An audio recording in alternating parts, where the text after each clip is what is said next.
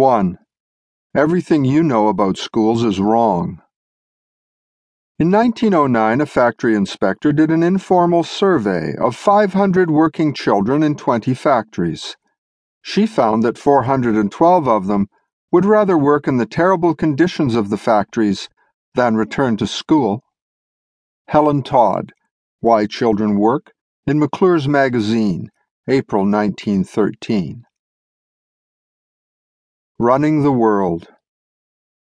In 1919, in the heady aftermath of World War victory parades and an intoxicating sense that nothing was forbidden to the United States, including the very alteration of human nature, Professor Arthur Calhoun's Social History of the Family notified the academic world that something profound was going on behind the scenes in the nation's schools.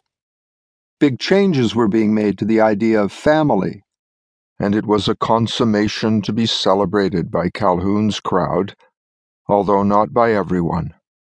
Calhoun wrote that the fondest wish of utopian thinkers was coming true. Children were passing from blood families into the custody of community experts. In time, he wrote, the dream of Darwin and Galton would become reality through the agency of public education, designed to check the mating of the unfit, the dream of scientific population control. Not everyone was as impressed as Calhoun with the school agenda discreetly being inserted into classrooms beyond public oversight. Mayor John Hylan of New York City made an elliptical remark in a public address back in 1922, which preserves some of the weirdness of that moment.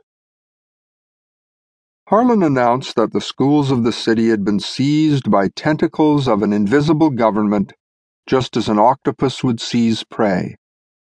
A pointed echo of the chilling pronouncement made years earlier by British Prime Minister Benjamin Disraeli, when he claimed that all important events were controlled by an invisible government, of which the public was unaware. The particular octopus Hylan meant was the Rockefeller Foundation. The 1920s were a boom period in compulsory schooling, as well as the stock market.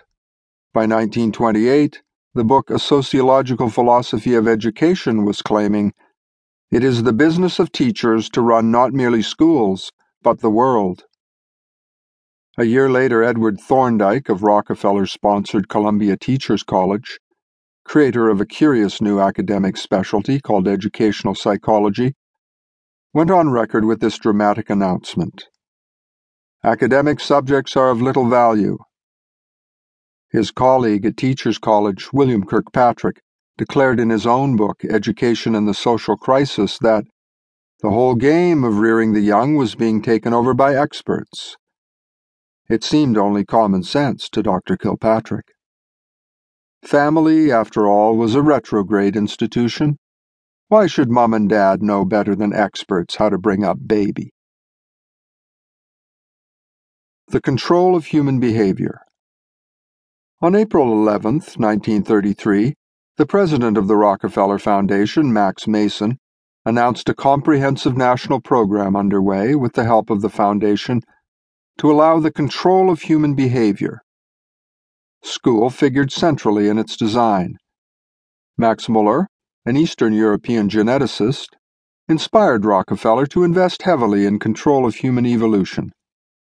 Muller was using X rays to override normal genetic laws, including mutations in fruit flies. Mutation appeared to open the door to the scientific control of all life. In Muller's mind, as to Galton and Darwin before him, planned breeding of human beings was the key to paradise. His thinking was enthusiastically endorsed by great scientists and by powerful economic interests alike. Muller won the Nobel Prize and reduced his scheme to a 1,500 word geneticist's manifesto, signed by 22 distinguished American and British biologists.